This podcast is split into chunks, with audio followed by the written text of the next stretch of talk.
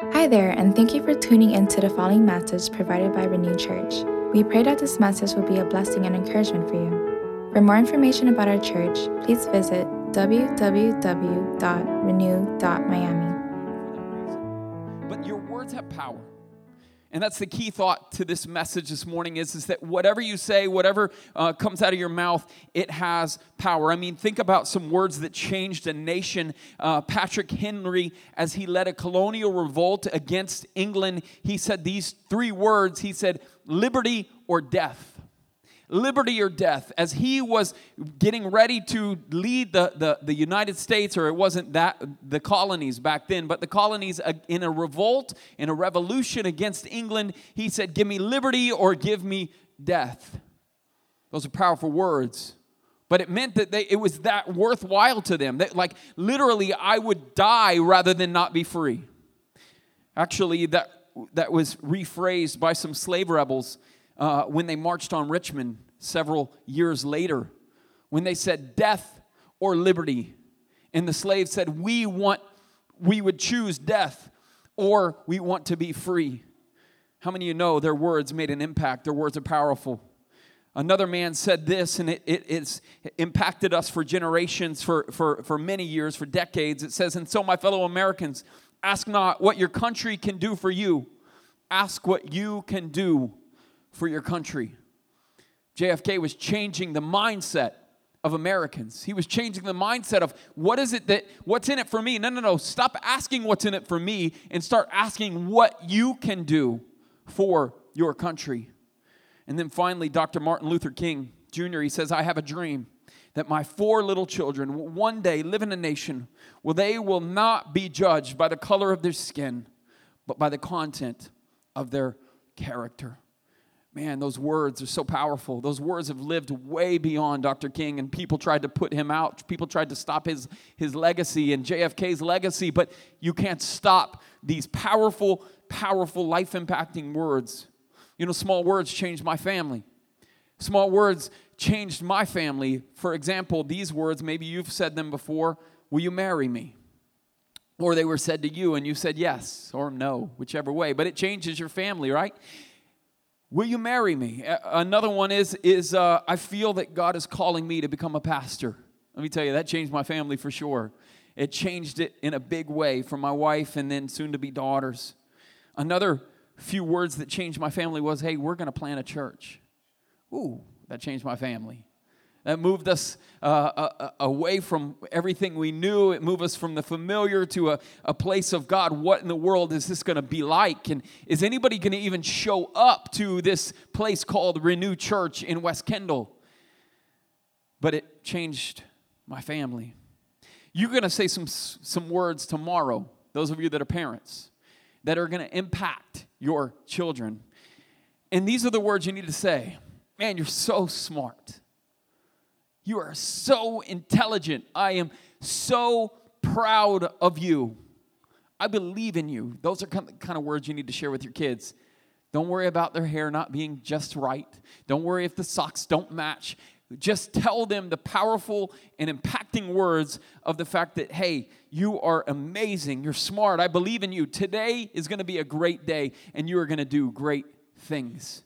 You've got to tell it to them because the voices in their head and the lies of the people around them sometimes, even their own classmates who can be so cruel sometimes, will tell them, You're no good. You're a dummy. You can't do anything right. You look silly today. Whatever those words are that are said to you to them, you've got to counter those words by speaking life and giving them powerful words that will make a difference in their life. I'm in 2 Kings chapter 5 this morning. And I'll start by reading just the very first verse. 2 Kings chapter 5 verse 1 it says now Naaman was commander of the army of the king of Aram. He was a great man in the sight of his master and highly regarded because through him the Lord had given victory to Aram. He was a valiant soldier but he had leprosy. He was a valiant soldier but he had leprosy. Today we're going to talk a little bit about Naaman. Naaman, this commander, this high ranking official, one of the most powerful armies in the world. And he says he was a valiant soldier, but he had leprosy. And leprosy, for those of you that don't know, is a terrible, terrible disease. It was, uh, there was no cure for it. It was highly contagious. If you caught leprosy, if you got it, it started out as a small sore on your, your skin, on your flesh, but then it began to spread across your body to the point where your fingers and your toes would fall off. There was no cure for it, and it was a deadly and terrible disease. Naaman had this. He was a high ranking official, he was a valiant soldier, and yet he had leprosy. And this is what it says about leprosy in Leviticus 13. In the law, if you were to, to read this, this is one of the laws that was given to the people of Israel. It says, The person with such an infectious disease must wear torn clothes, let his hair be unkempt, and cover the lower part of his face, and cry out, Unclean unclean. Like every time they came in contact with people, they had to, to do these things. Why? Because they were an outcast and they were infectious. It was a terrible terrible disease. And this is what Naaman had. And as long as they had that infection, as long as they, they were leprous, they remained unclean and they must live alone outside the camp. Wow.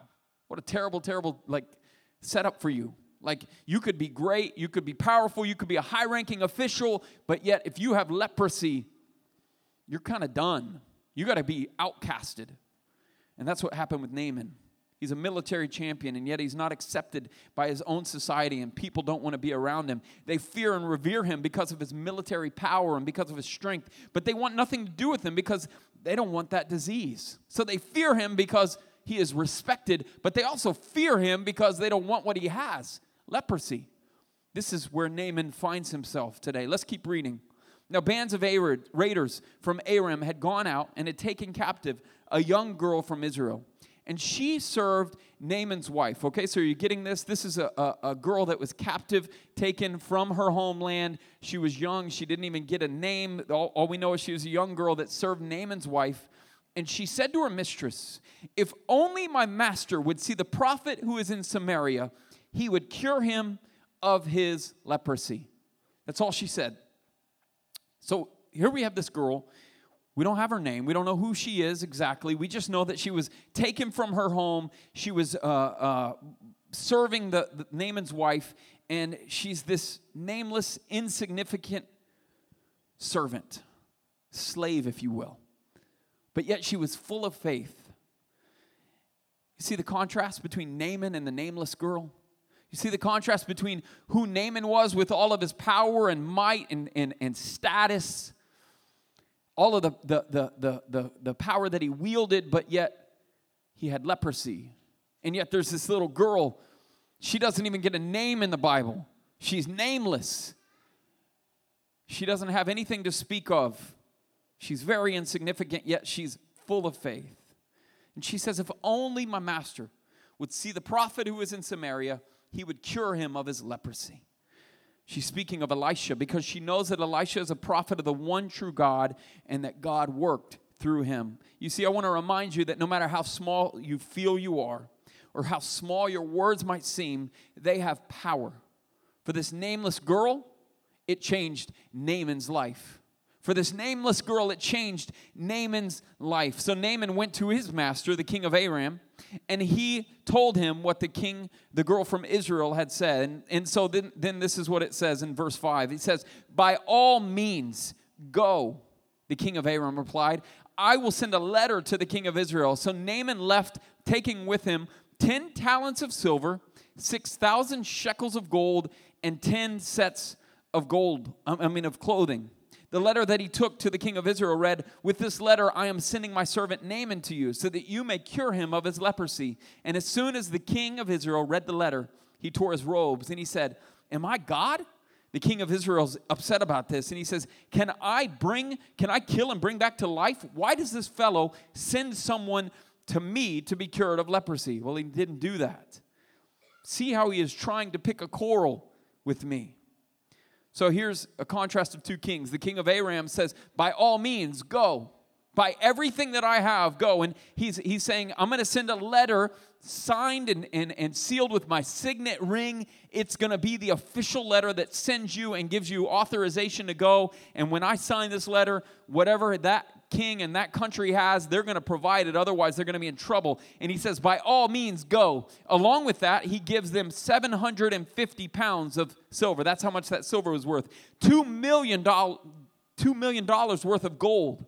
That's how much the gold was worth. And then 10 sets of clothing. I actually have no idea why 10 sets of clothing. I've read that so many times and I'm like, 10 sets of clothing, man, if only the king of Aram had ever been into Ross, he would think we're like billionaires around here or something. 10 sets of clothing, like 2 million in gold, I get it.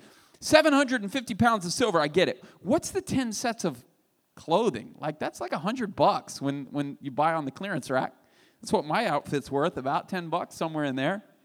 10 sets of clothing. The king of Israel, so the king of Aram says, By all means, go, and here's all this stuff. Here's the king of Israel. He's freaking out. He's tearing his clothes and he's saying, Am I God?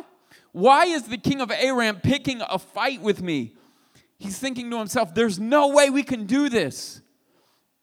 The king of Israel, you see, knows the same God that the nameless girl knows. He's the king of Israel, but he's dependent not on God, he's dependent on himself. That's what happens sometimes. Even in those positions, you begin to depend on yourself and on your wealth and on everything that you have. And his memory and his vision get mixed up. His vision, he, he stops seeing God. He stops seeing what the one true God can do and that he can heal her master in Israel. She, her vision gets mixed up. I mean, his vision gets mixed up. His memory is, gets fuzzy. He forgets what God can do even though he has seen God heal. I mean, he's the king of Israel, of the God of Israel. But he forgets what God can do, and he's thinking, this guy's trying to start a fight with me. What is he doing? So we have the king of Aram that's offering all means, everything that he physically can give him that he thinks he could need, money wise and possession wise. And the king of Israel is offering nothing. The king of Israel saying, no, no, no, there's nothing. But neither of those was enough. All of it and none of it was enough. Neither of them was enough. Here's what it is sometimes it's not what you have, it's who you know. Sometimes it's not what you have, being the king of Aram, but it's instead who you know, like the nameless girl. She only offered a name, the prophet in Samaria, and she knew that Elisha could heal him. I want to keep reading there in verse 8, 2 Kings chapter 5. When Elisha, the man of God, heard that the king of Israel had torn his robes, he sent this message Why have you torn your robes? Have the man speaking of Naaman, have the man come to me, and he will know that there is a prophet in Israel. So Naaman went with his horses and chariots and stopped at the door of Elisha's house. Get this picture for just a second, okay? Here's, here's Naaman with his horses, with his chariots. Like, you don't just get a chariot. Nobody owns a chariot. Like, you don't just go down the road and finance one at the, the, the chariots of Kendall. They don't have them. It's, it's, they're, they're highly uh, uh, like valued and, and very powerful machinery. It's like the, the, the most modern of technology. And Naaman rolls up on chariots, plural, with his horses, his chariots. There's a small army, and they're parading through town, and everybody is watching this go down. Everybody is seeing this happening. Naaman left the palace, and he's going to the prophet's house, and he's knocking on the door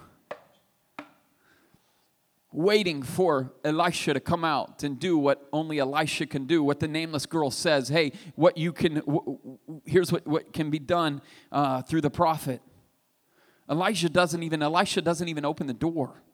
He sends his servant to open the door. And when he opens it, this is what he tells the servant to say. So, so uh, Elisha's kind of like in this little hut. Like Naaman just came from the palace and he shows up to a maybe a, a space about as big as this area right here, I'm imagining just a tiny little house. And Elisha can't even do the service of getting up and going to the door. He, instead, he sends his servant to the door. And this is what he says Elisha sent a messenger to say to him, Go wash yourself seven times in the Jordan, and your flesh will be restored and you will be cleansed. But Naaman went away angry, and he said, I thought he would surely come out to me and stand and call on the name of the Lord his God, wave his hand over the spot, and cure me of my leprosy.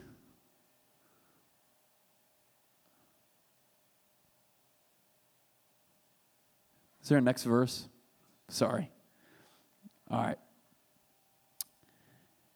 he was upset about this, right? He says, Then, are not the Abana and Pharpar, the rivers of Damascus, there they are. You guys are behind me a little bit, gentlemen. I was thinking it should be. Are not the Abana and the Pharpar, the rivers of Damascus, better than all the waters of Israel? Couldn't I wash in them and be cleansed? So he turned and he went off in a rage. Could you imagine this for just a second? Can you imagine how mad Naaman is? Who does this guy, Elisha, think he is? Doesn't he know that I'm the commander of the king of Aram and I could snap my fingers and I could have this town obliterated? I could, like, just level it in no time at all. You see, there's a lesson in the leprosy. There's a lesson in this message this morning in that, first of all, leprosy is no respecter of persons, no matter how powerful you are, no matter how significant you are. If you're a human being, you can get leprosy. It doesn't care how important you think you are. And there's another lesson in this message in that it is that God is no respecter of persons. It doesn't matter who you think you are, how important you think you are how many Instagram followers you have or what kind of likes your post got last night. It does not he does not care. He's no respecter of persons. And so when Naaman walks up to the door, when he shows up to Elisha's house and he doesn't answer for him, Naaman is fired up. Naaman is angry about this whole thing because Naaman wants a ceremony. He just brought a half ton of silver, $2 million in gold, and 10 cents of clothes for whatever reason. And he wants more. He wants a faith healing. He wants him to be pushed over. He wants his hand waved or something, but he wants more than the servant to walk out and say, Hey, go wash your Wash yourself in the Jordan seven times. But when the prophet of God tells you to do something, you just got to do it. Here's what the verse says in verse 13 Naaman's servants went to him, and they said, My father, if the prophet had told you to do some great thing, would you not have done it? How much more then when he tells you to wash and be cleansed? So he went down and he dipped himself in the Jordan seven times, as the man of God had told him. And his flesh was restored and became clean like that of a young boy. His flesh was restored and he became clean like that of a young boy. So his servants saw what something that Naaman didn't see. Naaman goes to this dirty river. Imagine with me for just a minute. He's going to this dirty river, and on the instruction of the servant of the man of the God in Samaria, on instruction of the prophet Elisha, he goes to this river and he's standing at the river's edge. He's pretty upset because he's like, I could go to my own river and it's much cleaner because the Jordan River is really not very clean. You see the baptism images of people that get baptized where Jesus was, it's really not that beautiful of a river. It's kind of actually a little bit nasty. But that's where Elisha says, You need to be dunked. That's where you need to be baptized. That's where you need to be cleansed. So he's standing at the river's edge after arguing with his servants, after arguing with himself thinking about even destroying the whole town and the house that Elisha's in, he steps into the river. Sores all over his body, this leprosy all over him. You know it's not good for you. You know it's not good for the sores, but he's stepping down into the river on bath number one and thinking, What in the world have I gotten myself into? It doesn't feel good, right? He comes out and then he gets ready to go in for bath number two, baptism number two and there's kids playing in the river and a mom's washing her clothes and everybody's looking at this poor person and they know because they saw the entourage behind him and they're thinking to themselves what in the world is he going to do? He's going back in that again? Look how nasty it is and look how nasty he is. And so he steps into the river for the second time and it becomes pretty humbling for him. The third time he gets into the river and there's a cow over there lapping water and he's like man what am i doing? Is this is this even going to make a difference why am I doing this? Number four, is that a dead fish right there floating in the river? Number five, I might as well give up. This is not doing anything for me. I don't feel anything. Why would I do this? Number six, what's going on? Number seven, come up coming, he comes out of the water, whole, healed, and his flesh was restored like that of a young boy, like that of a little child.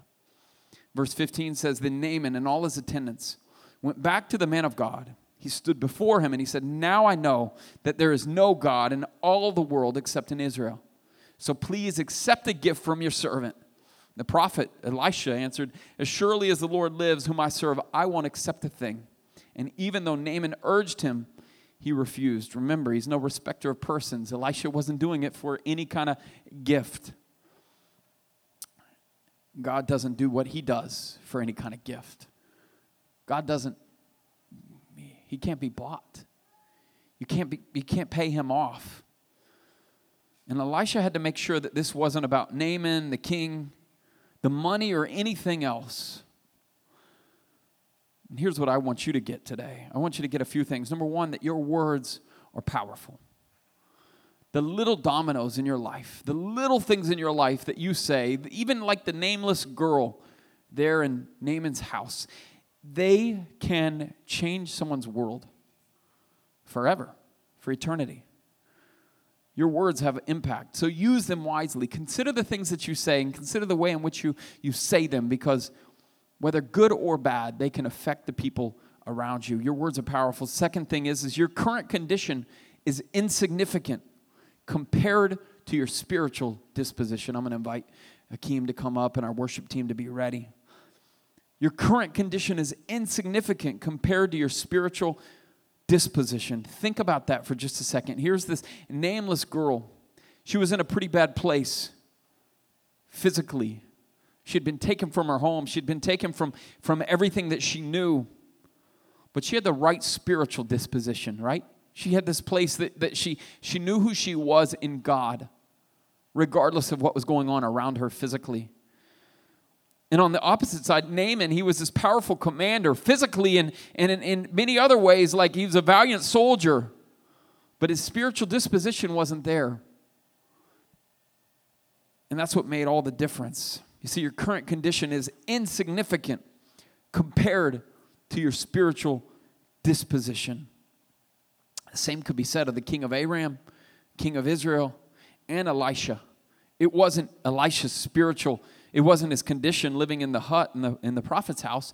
What mattered was his spiritual disposition, and that's why he was able to even send the servant to send the king, uh, I mean, the commander of the army of Aram, down to a river, and after seven times, the man be healed of a deadly disease. It, was, was, it wasn't because of anything physical that he did, it was because of the spiritual disposition and because the connection that he had to God and what God told him to do that made the difference in Naaman's life. Number three, be obedient, even when it doesn't make sense. Be obedient, even when it doesn't make sense. This may be the toughest one for us. You see, Naaman's opinion and his pride, it almost cost him his healing and his conversion.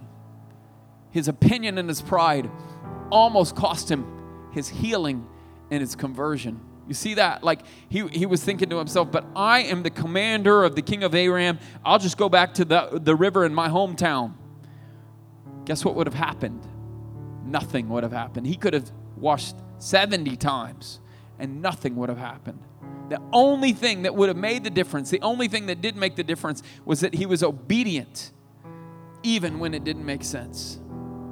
Thank God for the young servants that spoke into his life that made the difference that said, hey, if he had told you to do some great thing, you would have done it right. So do this little thing and go dip in the river, even if it's seven times and everybody's watching you. Do what he tells you to do. Be obedient, even when it doesn't make sense.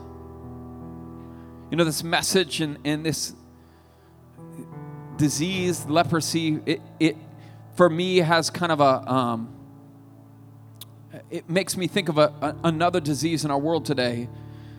Leprosy was back in that time because they didn't have a cure for it, they didn't have any kind of um, vaccines for it. It was worse than the AIDS epidemic in the 90s. Remember those days? People, if they had AIDS, you, you, you literally, if they had HIV or whatever, you just literally like, you outcasted those people. Some of, some of us did, maybe. Leprosy was that for, and then some in those days. And you were literally isolated from society. As I, as I mentioned, you were, it was no respecter of persons, no matter who you were. It was a dreaded disease, it was contagious. It started small as just a little scar or sore on your, your hand or your leg. And it began to spread throughout your body. You became an outcast in your society. There was no cure. Only God could heal it. And I think what I'm trying to get at is, is that there's something that's kind of a contrasting idea or epidemic in our world today Not quite like leprosy, but a little bit like leprosy in some ways. The epidemic in our world today is sin. Sin. It's no respecter of persons, is it? Doesn't matter how powerful you are, doesn't how much money you have, doesn't matter how significant or insignificant you think you are, your physical condition has nothing to do with that spiritual disposition, that sin. It's a dreaded disease. Maybe you haven't caught the effects of it yet. Maybe you don't know how bad it is at this point, but it's contagious. It starts small, but it begins to spread. Have you seen that for others in your life, maybe in your world? And it can even lead to you being ousted from your community, put out by those that you care about the most. But the hope is that there's a cure. The good news is that there's a cure. Amen. There is a cure for this epidemic called sin. Romans chapter 3, 23 says, For all have sinned, the Apostle Paul says, and fallen short of the glory of God. Every single one of us have, have experienced this deadly disease. But there's promise in, in another verse in Romans which says, eh, first of all, it says, For the wages of sin is death in other words, yes, it is an epidemic and it will take your life, it will destroy you. But the gift of God is eternal life in Jesus Christ our Lord. Amen. The gift of God is eternal life in Jesus Christ our Lord. You see, Jesus came as the healing for our disease, and He offers us this free gift. And it's an eternal gift, not because we deserve it. It's because of this thing, this amazing thing called grace that we have grace that can heal you, a grace that can transform you, a grace that can set you free. And so I'm talking to you if you have battled a disease like this in your life, whether it's bitterness towards a friend or a family member, uh, just feeling of self-worth and just like i don't even want to face the day every single day and and and maybe like thinking to yourself i wish i was someone else somewhere else maybe it's a hatred towards another person maybe it's a a, a, a temptation that has birthed into a, an addiction but started out as just an innocent little thought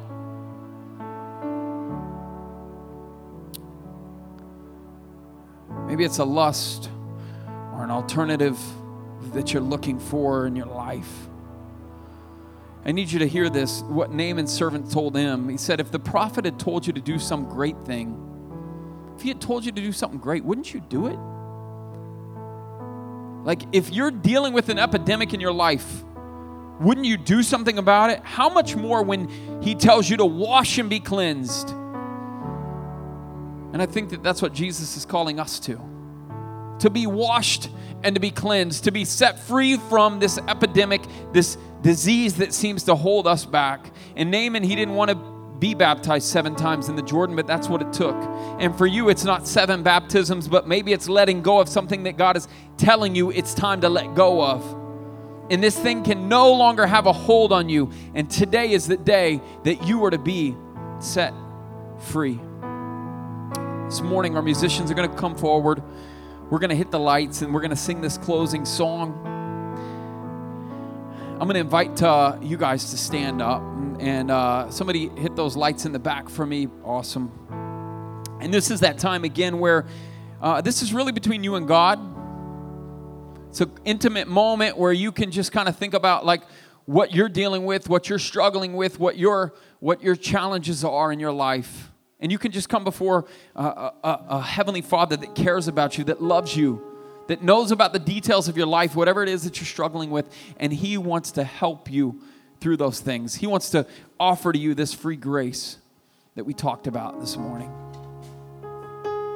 So we're going to sing the song at the end of the message, I'm just going to give you an opportunity to respond. You, you just worship. Come, come with the heart of worship. If you want to come forward, um, I'm going to invite uh, our prayer ministry leaders to, to be up the, at the front to, uh, to pray with anybody that wants to pray. You can pray there at your seat. I'll lead you in a closing prayer. But this is that opportunity for you to respond. As I said, some of you are responding already. This is that chance. Let's sing together, and then we'll uh, I'll come back up and pray.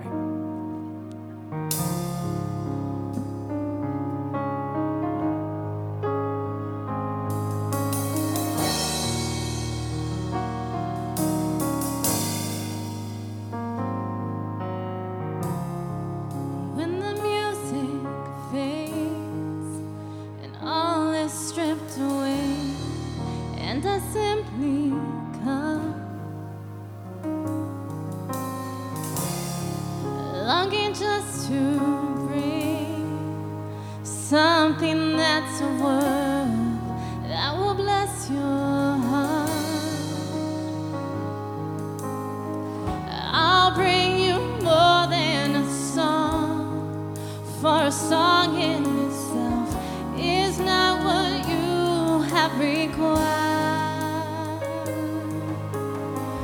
You search much deeper within through the way.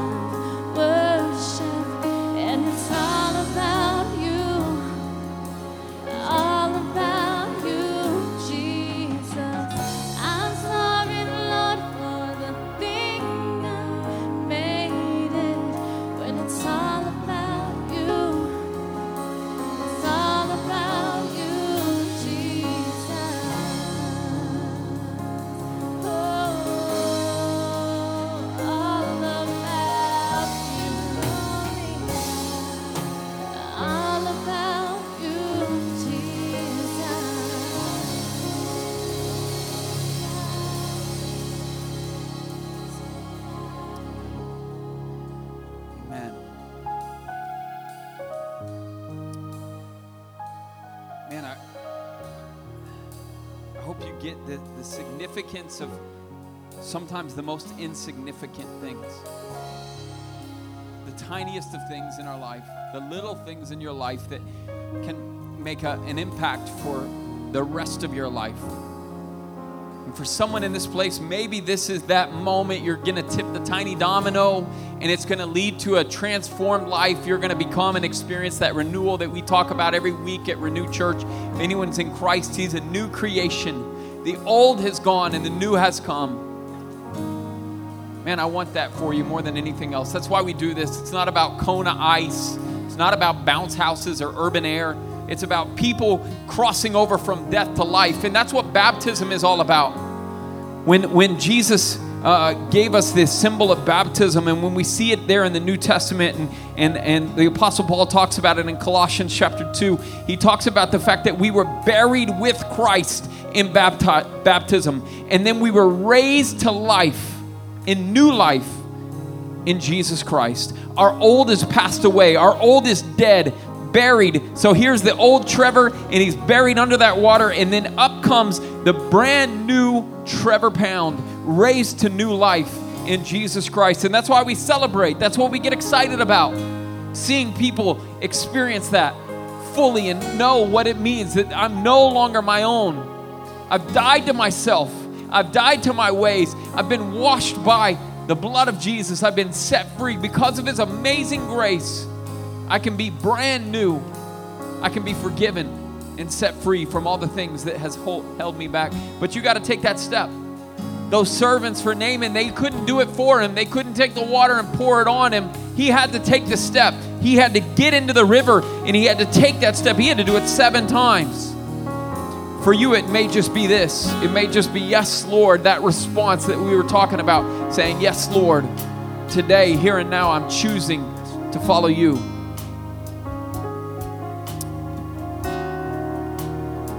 Whatever it is, whatever your decision is, man, I, I, would pray that you wouldn't leave this place the same way you walked in. Would you bow your heads and close your eyes with me? This isn't about the person to your left or to your right. This is between you and God. It's that time and that opportunity for you just to keep, just to, just to come before Him and to say, God, here's my life. Here's my struggle. Here's my, my, uh, my sin and I can't seem to get rid of it. How many know Jesus can take care of any sin? He can take care of any temptation, addiction, any struggle, any anxiety, any fear. He can help you, He can restore you, He can make you brand new.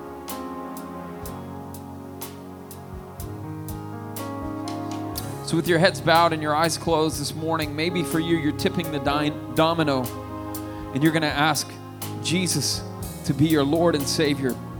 Whether it's for the very first time or maybe it's a recommitment to Christ today and you're saying, you know what? I've been kind of like putting God on the back burner. I haven't really uh, made him a priority in my life, but here and now, today, on this first day back to, to you know, uh, getting ready for school to start and a new year, I want to start fresh today.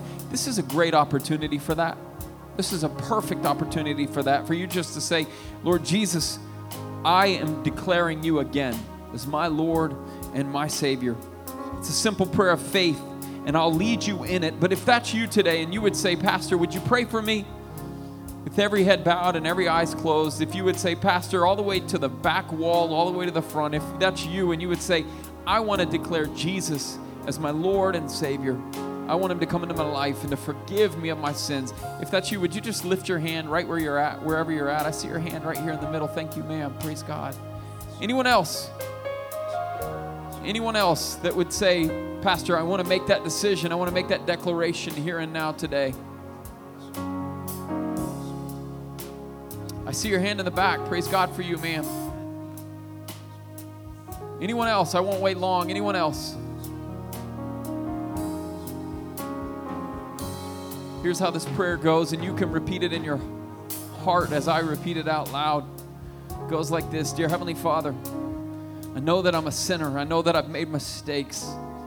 Sin has been creeping at my door. It's been trying to take over my life. It's messing with my family. It's messing with my home and my job and with my mind. It's just messing with me. And I no longer want sin to have a, a stronghold in my life. I want to be set free. I want to be forgiven. I want to be made new. And so, here and now, today, this day, I declare Jesus as Lord. I declare Him a Savior. I ask Him to come into my life to forgive me of my sins and to make me brand new. Jesus, because you died for me, I choose to live for you. Thank you for dying on the cross for me. Thank you for setting me free and making me new. It's in Jesus' precious name we pray. Let's give these two a round of applause right here and now. Praise God. The Bible says that angels, multitudes of angels, are rejoicing in heaven, even over these two that made a decision. And maybe it's not a decision to cry for Christ for the first time, but if you would say, Pastor, there's a sin in my life and I need to be set free, I need to give it to God. If that's you, would you just lift your hand and say, Pastor, I'm giving it to God today? I see your hand in the back. Anybody else? Anybody else saying, I'm giving it to God today? Praise God. I see your hand. Anybody else bold enough responding? Remember, this is a response. The response is either yes or no. Sometimes the response is no when you keep your hand down. Or maybe you're just, everything is good, and that's great too. Praise God for that. But make that declaration Jesus, have my life, have everything, every part of me. I give it to you. Don't leave this place the same way you came. God, we thank you for hearts. We thank you for lives. We thank you for these people that are even coming before you with lifted hands saying, God, take the sin, take the fear, take my struggle, set me free. It's in Jesus' name we pray. And all of God's people said, Amen, amen. Okay, Mikey's on his way up. And hey, listen, we're gonna we're gonna be dismissed in just a second. Mikey's gonna give those final announcements. Come on up, bro. Um, and here's what's gonna happen. Uh, at the end of the service, we're gonna we're gonna do the drawing. Mikey's in charge of that. Figure that out, bro. You got it. Uh, Kona Ice is on your way out, and they did that intentionally because they don't want the kids to spill red icy all over their brand new, freshly wa- sprayed sidewalk. So on your way out, you, you get a Kona Ice. You don't pay a dime. Kids and adults. We're buying them for the adults too, bro. So everybody gets one. Um, get that bounce house. Oh, we, we have a couple of kids that are getting baptized today from our RC Kids ministry, a brother and sister. I'm super excited for uh, little Blake and Ava. Let's give them a round of applause, Blake and Ava Guilfoyle. And maybe I'm going to just kind of, while Blake and Ava get dressed and stuff, they have five minutes um, while they get ready. If you wanted to do that and today this is spontaneous and you don't know, you didn't come prepared for it, we've got a, a shirt, we've got extra towels. Maybe today you should take that step. And if that's you, while everybody's on their way out or bouncing on the bounce house or getting their tickets filled out, all of that, meet me up here for just a minute and let's talk and let's see if this is the day for you. I'd love to help you take that step, even when you didn't know it. Sometimes that's the most beautiful step, is when you tip the dom- domino and you didn't even know you were going to do that. Either way, we're going to celebrate, hang out for the, the, the, baptism. It'll only take a couple minutes with uh, Blake and Ava. But uh, thank you so much. And uh, Mikey, take over.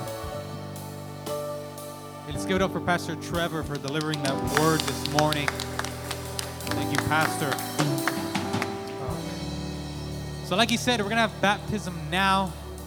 And on your way out, if you have a connection card, who filled out the connection card specifically for the Urban Air raffle? Raise your hand.